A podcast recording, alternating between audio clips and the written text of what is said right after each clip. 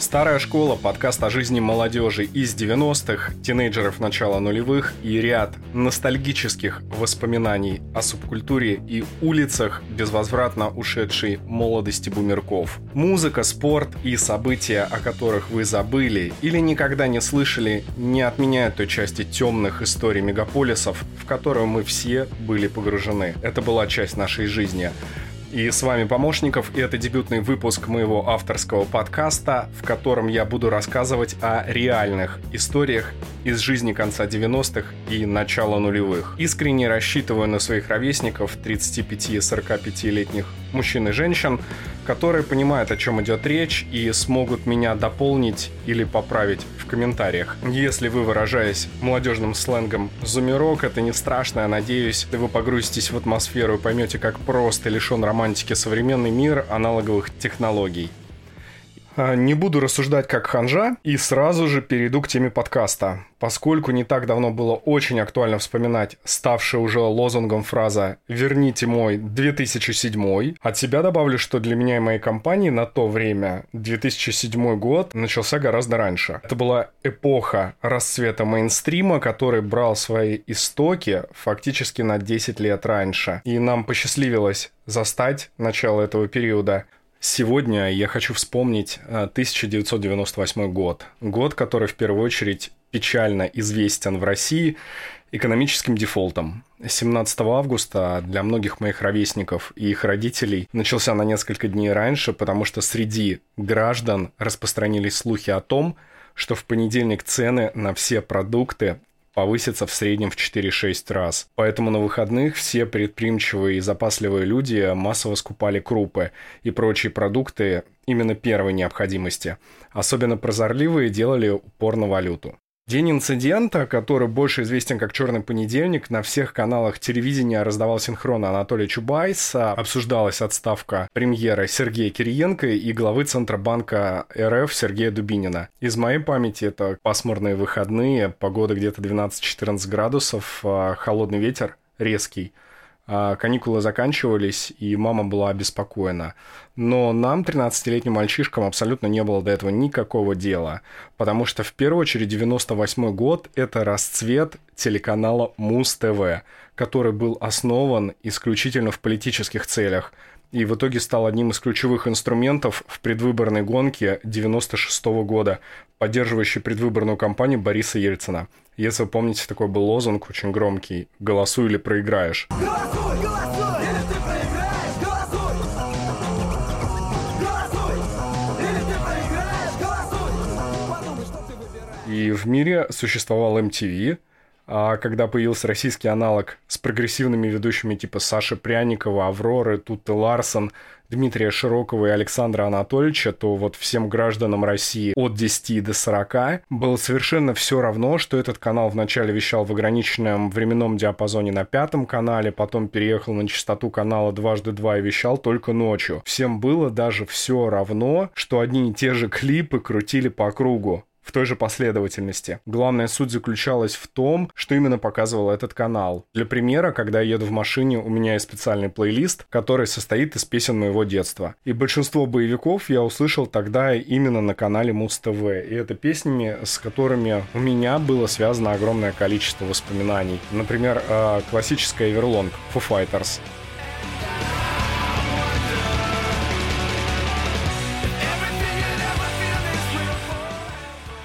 А сегодня это классика. А вот в 98 году в школе я мог блеснуть среди своих ровесников в майках Нирвана о том, что знаю и слышал группу, в которой играет барабанщик. И он там не просто играет, но еще и поет, например.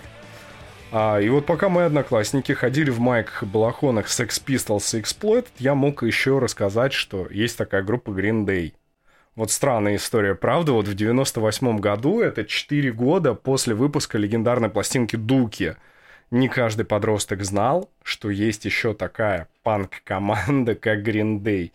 И вот этот факт — это лакмусовая бумажка, которая прекрасно отражает информативность того времени. И очень важная ремарка. Благодаря каналу Муз-ТВ Россия узнала совершенно несправедливо забытых на сегодня Гуана Эйпс.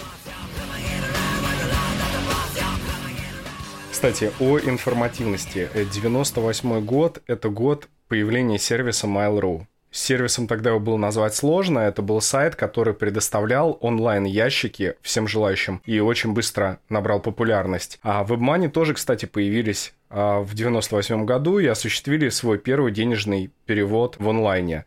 Интернет был в стадии доступа через диалап модемы. Это когда за 50 долларов ты покупаешь модем, покупаешь карту на 20 долларов. Это примерно 12 часов доступа через домашнюю телефонную линию. Подключаешь модем к линии, он набирает номер удаленного сервера, и через сервер ты выходишь в сеть. Средняя скорость доступа 24 килобит в секунду. То есть Mail.ru мог загрузиться и за минуту. При хороших раскладах, но мог и за две, если, например, что-то было не так. А что в реалиях сегодняшнего времени с мобильным высокоскоростным LTE представить крайне сложно. И еще в 98 году не все могли себе это позволить.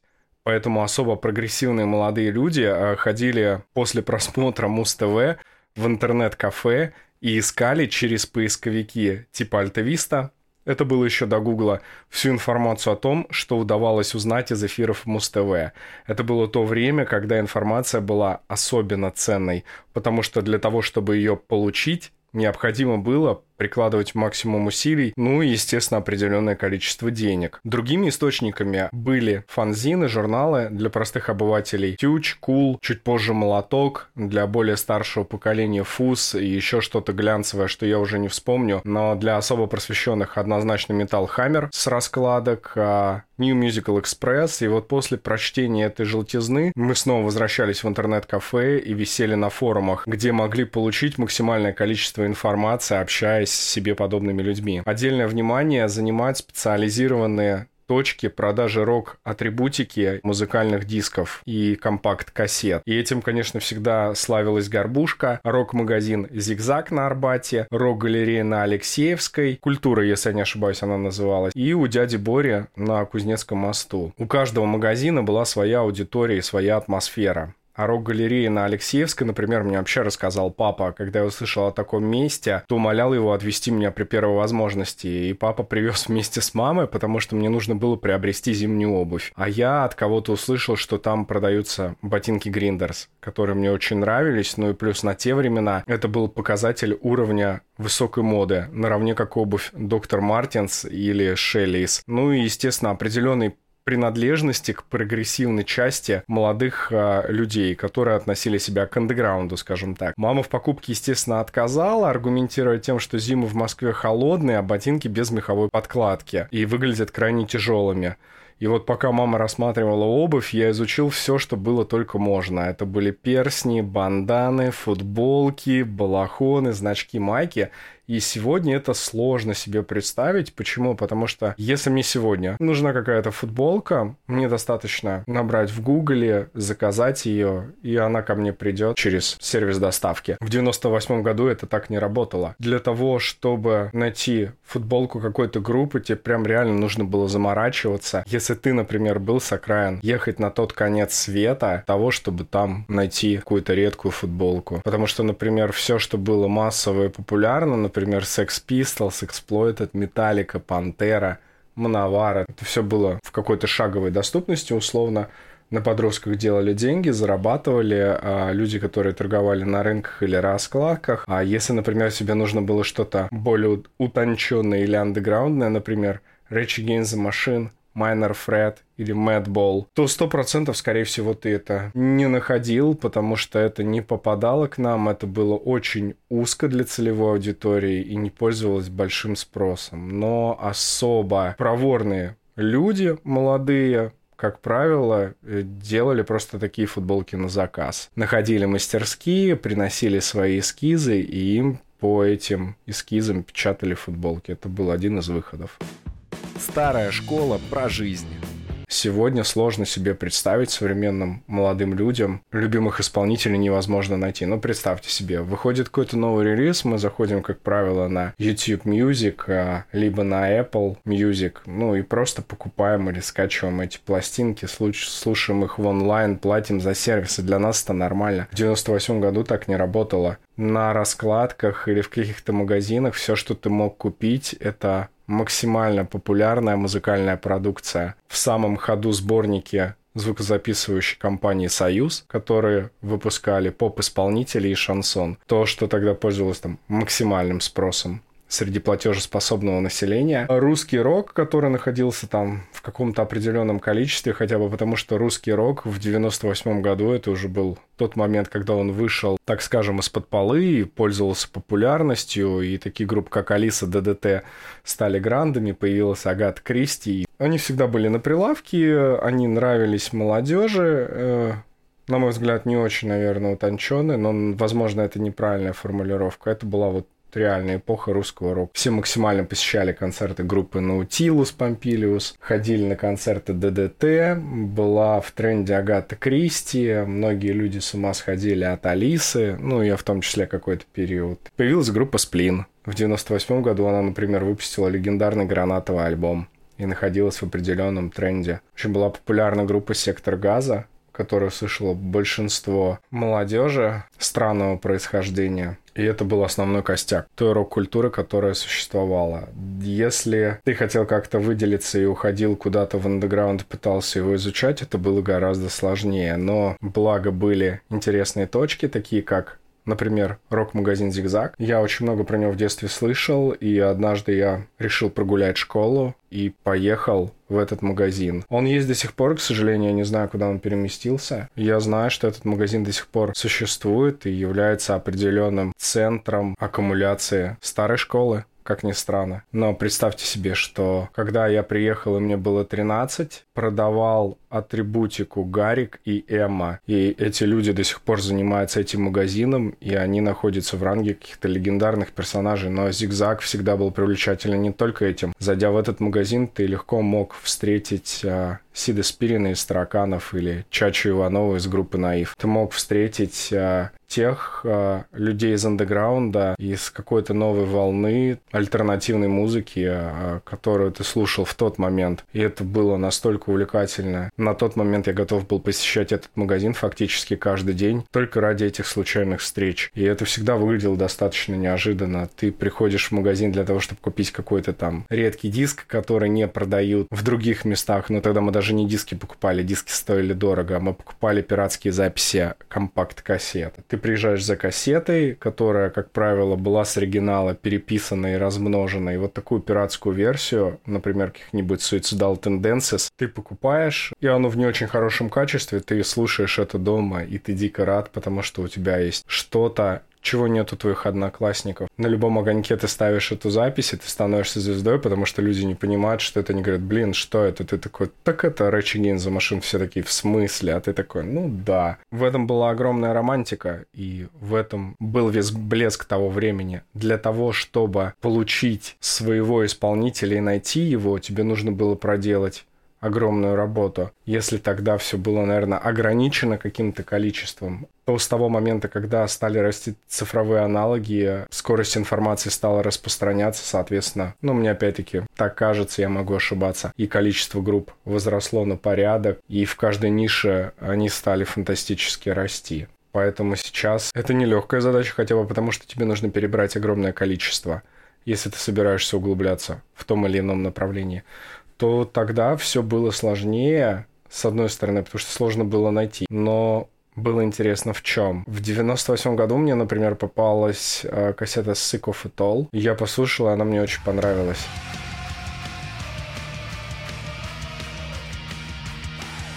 Я снова приехал в Зигзаг, меня встретил Гарик, и я его спросил, слушай, подскажи мне, пожалуйста, а что есть в духе of It All? И он сказал, чувак, для тебя есть вот это. И дал мне кассету Suicidal Tendencies, Join an Army.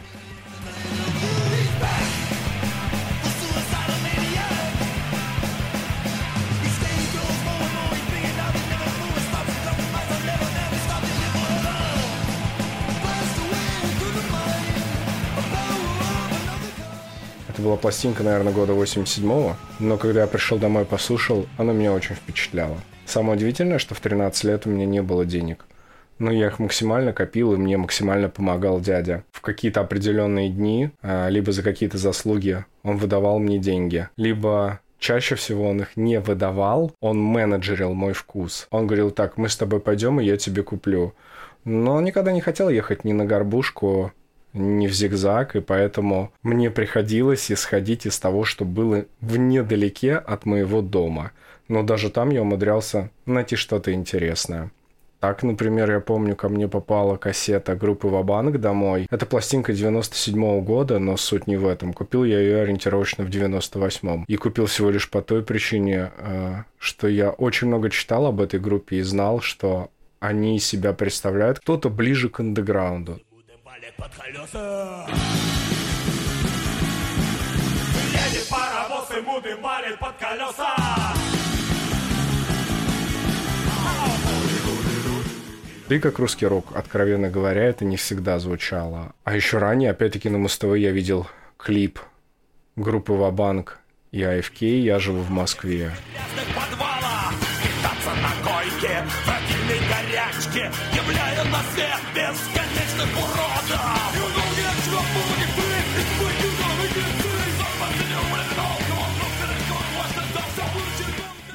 Когда я смотрел на это все, мне казалось, блин, они вообще сумасшедшие. Они просто безумные. Это какой-то лютый андеграунд, это ни на что не похоже.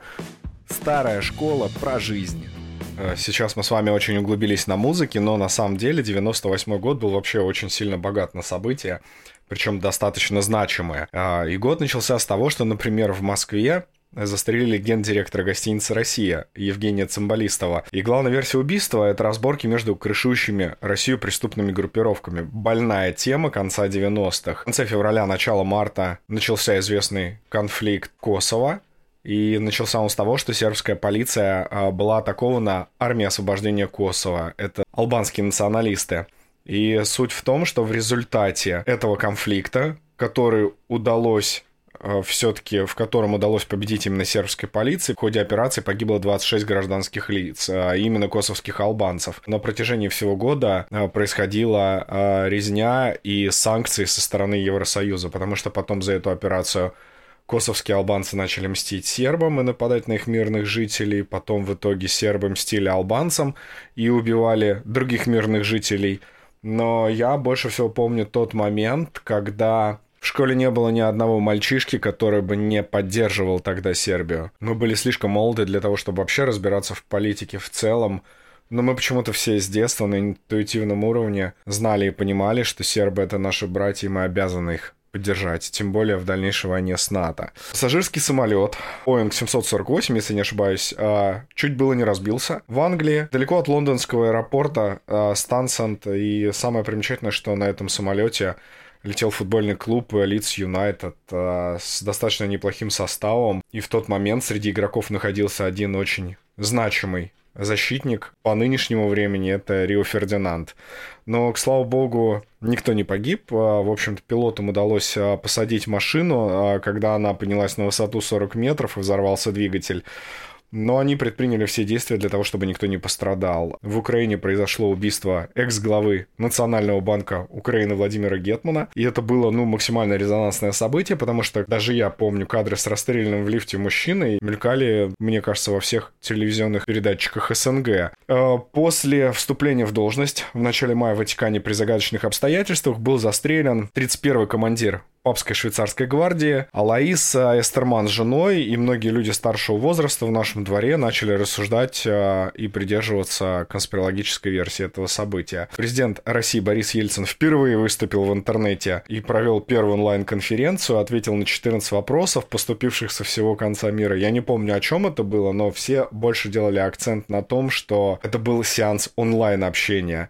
А, который продолжался 30 минут. А Индия в 98 году впервые провела ядерное испытание, стала шестым государством ядерного клуба. В листе убили российскую журналистку Ларису Юдину. Как раз в ее убийстве подозревали на тот момент советника президента Калмыкии э, Кирсана Илюмжинова. Корпорация Microsoft э, выпустила легендарную операционную систему Windows 98. Примерно в это же время был убит мэр Нефтьюганска Владимир Петухов. И по этому делу был осужден сотрудник службы безопасности ЮКОСа. Российские шахтеры заблокировали в июле Транссибирскую железную дорогу и главную линию поставок между Востоком и Западом России для того, чтобы им а, вернули зарплаты. 98 год а, в преддверии дефолта это вообще был год, когда всем сплошь и рядом задерживали зарплаты. По три месяца и по полгода.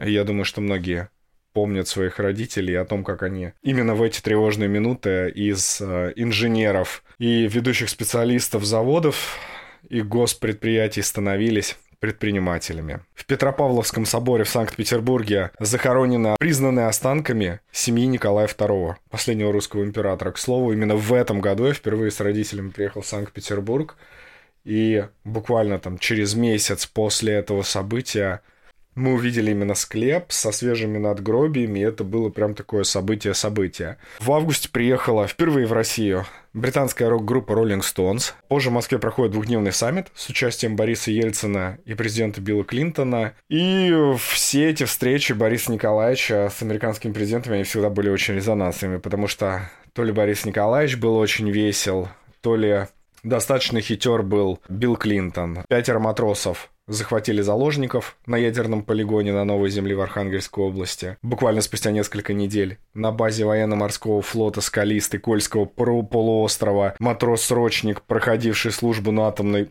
подводной лодки «Вепрь» застрелил 8 сослуживцев. И, а, чтобы вы понимали, в 98 году заказные убийства журналистов, значимых, политически значимых, финансово значимых людей и дедовщина в армии — это больная мозоль всей России. Я думаю, не только всей России, но и всего СНГ. В армии происходит беспредел, именно в этот период большинство матерей, у кого есть среди детей сыновья, начинают откладывать деньги на военные билеты, копить и собирать средства для того, чтобы по окончанию университета или не поступлению в университет откупить своего ребенка от армии все знали, что это реально. Самое страшное было то, что были молодые люди, которые уходили в армию именно в этот момент, и они возвращались абсолютно другими. И мы, как младшее поколение, видели, как система ломала мальчишек. Учреждена корпорация по управлению доменными именами и IP-адресами. Что еще интереснее, что спустя буквально неделю образовывается Центр специального назначения Федеральной службы безопасности Российской Федерации. Иначе говоря,